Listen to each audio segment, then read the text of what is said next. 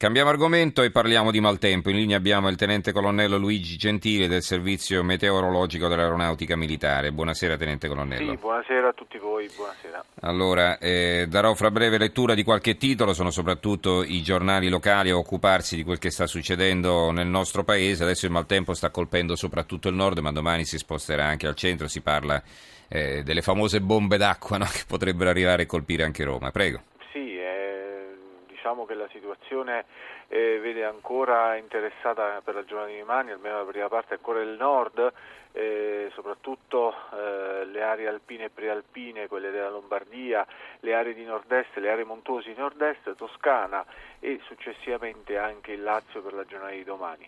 Eh, gradualmente si sposterà anche al sud questo maltempo, eh, lascerà per la giornata di giovedì, giovedì venerdì la parte nord-occidentale, quindi la Liguria eh, almeno per giovedì venerdì resterà fuori come le aree del nord-ovest, mentre saranno interessate tutte le aree di nord-est con precipitazioni diffuse e continue anche a carattere temporalesco, le regioni del centro, eh, quindi il Lazio, la Campania, eh, parliamo sempre della giornata di giovedì, poi venerdì anche le regioni del sud, le estreme regioni del sud, con eh, precipitazioni localmente che saranno intense.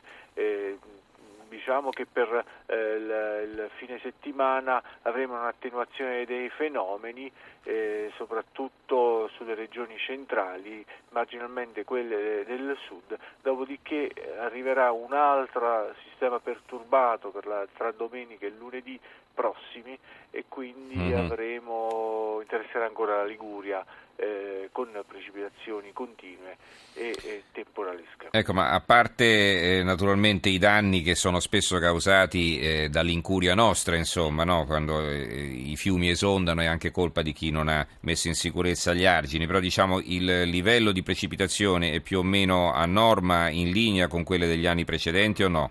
Guardate, per quanto riguarda eh, iniziato adesso il mese di novembre, il mese di novembre è uno dei più piovosi. È normale eh, che piova, certo. È, è uno dei più piovosi dell'anno. No, che ogni volta noi ci meravigliamo, no?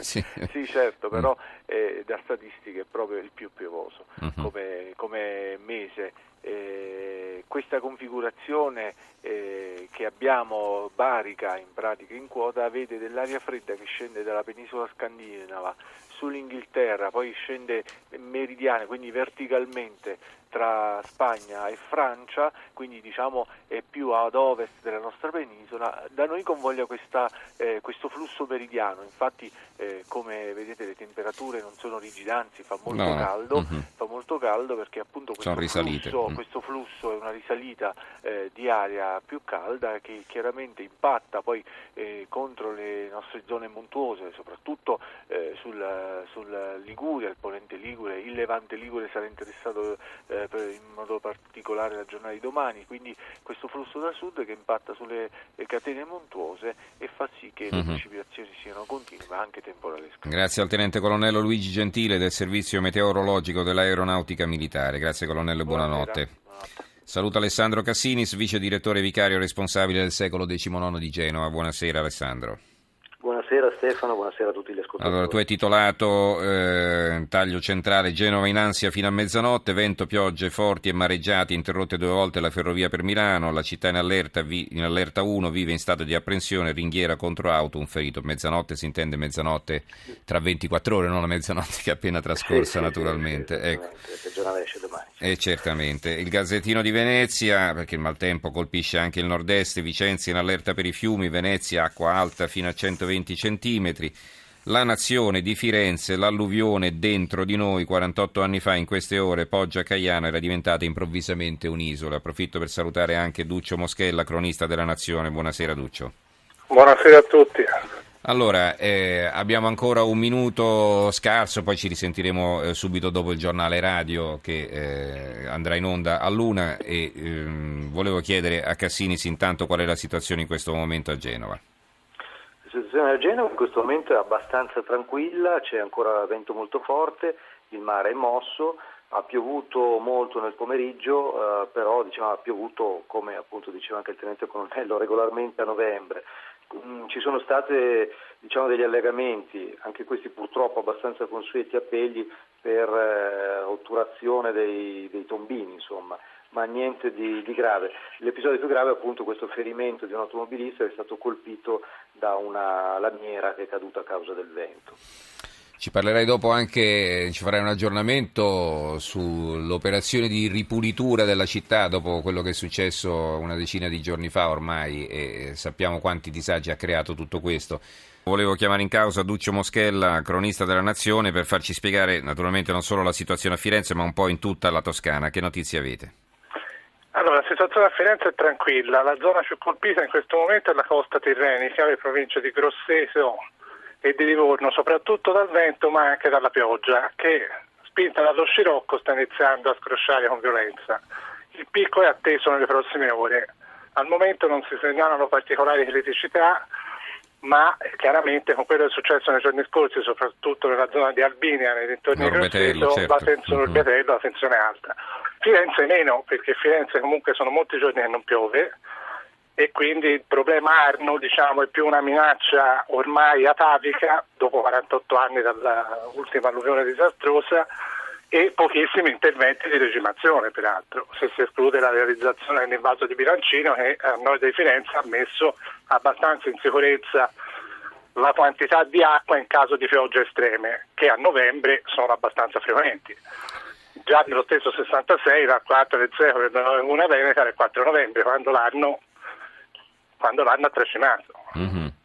Quindi 48 anni fa, nel 66, c'è questo richiamo in prima pagina di questo commento di Stefano Cecchi, ma eh, diciamo il vostro giornale dedica, immagino, anche un ricordo nelle pagine interne a quel sì, disastro. Sì, nelle pagine interne, nelle cronache locali, quelle colpite dal disastro del, di 48 anni fa, certamente ci sono del, dei ricordi che mettono in evidenza il fatto che in questi ultimi 48 anni, appunto, come dicevo, a parte Bilancino, di interventi diretti sull'Arno ne sono stati fatti pochissimi, tanto che è di ieri la notizia che il, uh, Erasmo D'Angelis, il responsabile del capo di unità di missione contro il dissesto idrogeologico recentemente nominato da Renzi, ha promesso nei prossimi quattro anni la messa in sicurezza di Firenze con le ultime casse d'espansione. Speriamo che siano, si, si passi a qualcosa di concreto perché appunto in 48 anni Firenze ha visto pochissimo.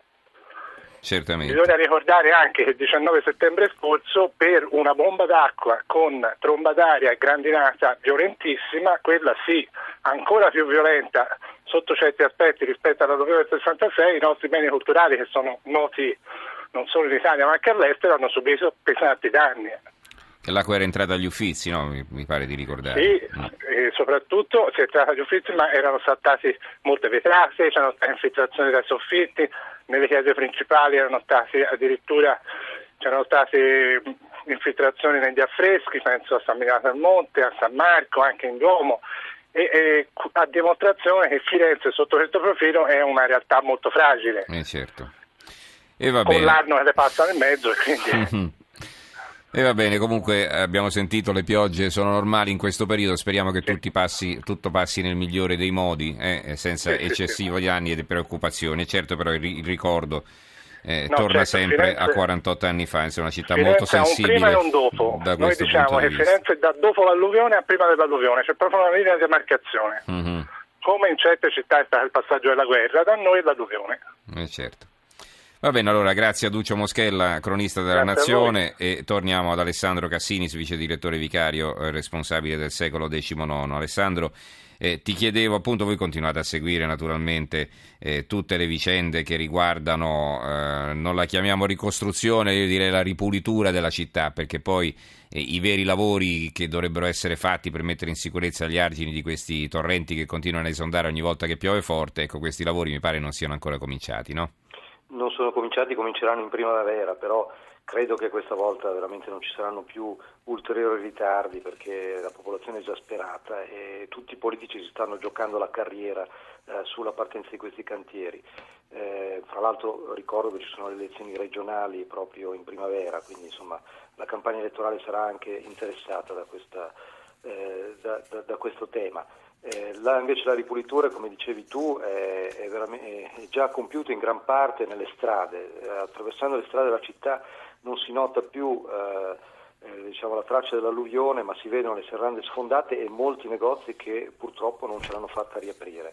Noi segnaliamo tutti i giorni i negozi che invece eh, dichiarano di, di, di ripartire. Eh, abbiamo oggi consegnato proprio, è stata una grande soddisfazione questa, consegnato i primi assegni eh, della, della, raccolta di fondi fatta proprio dai nostri lettori ai primi commercianti, eh, esercenti che eh, ci hanno chiesto una mano.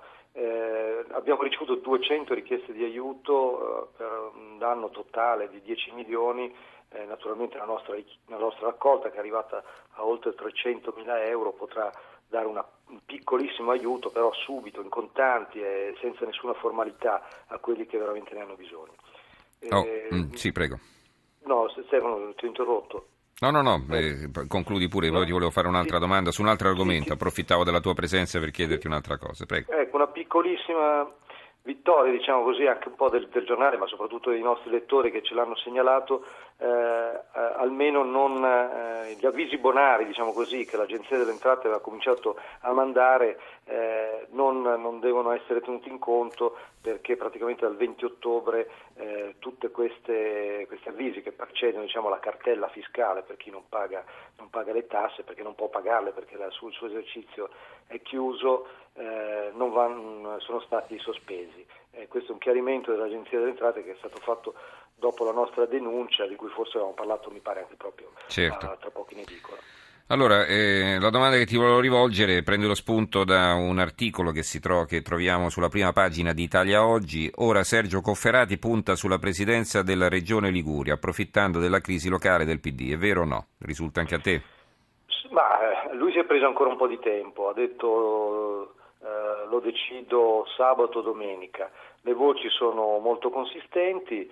Eh, mancava un antagonista di Raffaella Paita, renziana, assessore alle infrastrutture della regione Liguria, che è molto legata all'attuale eh, presidente della mm. regione Burlando. Eh, il, diciamo, il, campione di, quella, di, quel PD più radicale, più forse legato alla sinistra, al sindacato, che appunto eh, sembrava, poteva essere Andrea Orlando, l'attuale ministro della giustizia, che però è impegnato nella riforma della giustizia, è riuscito finora a varare soltanto la riforma della giustizia civile, ma c'è tutto il penale, insomma c'è, c'è moltissimo da uh-huh. fare. Ecco, probabilmente scende in campo Cofferati, però Cofferati che eh, ricordiamo aveva questo soprannome di cinese, eh, non soltanto per gli occhi un po' allungati, ma anche per la sua impescostabilità, ci ha abituato ad alcuni, ad alcuni colpi di scena, quindi eh, noi ci aspettiamo insomma, una decisione sicuramente entro il fine settimana, oltre non si può andare. Bene, grazie allora ad Alessandro Cassinis, ti salutiamo, vice direttore vicario responsabile del secolo XIX. Grazie e buonanotte anche a te. Grazie a voi.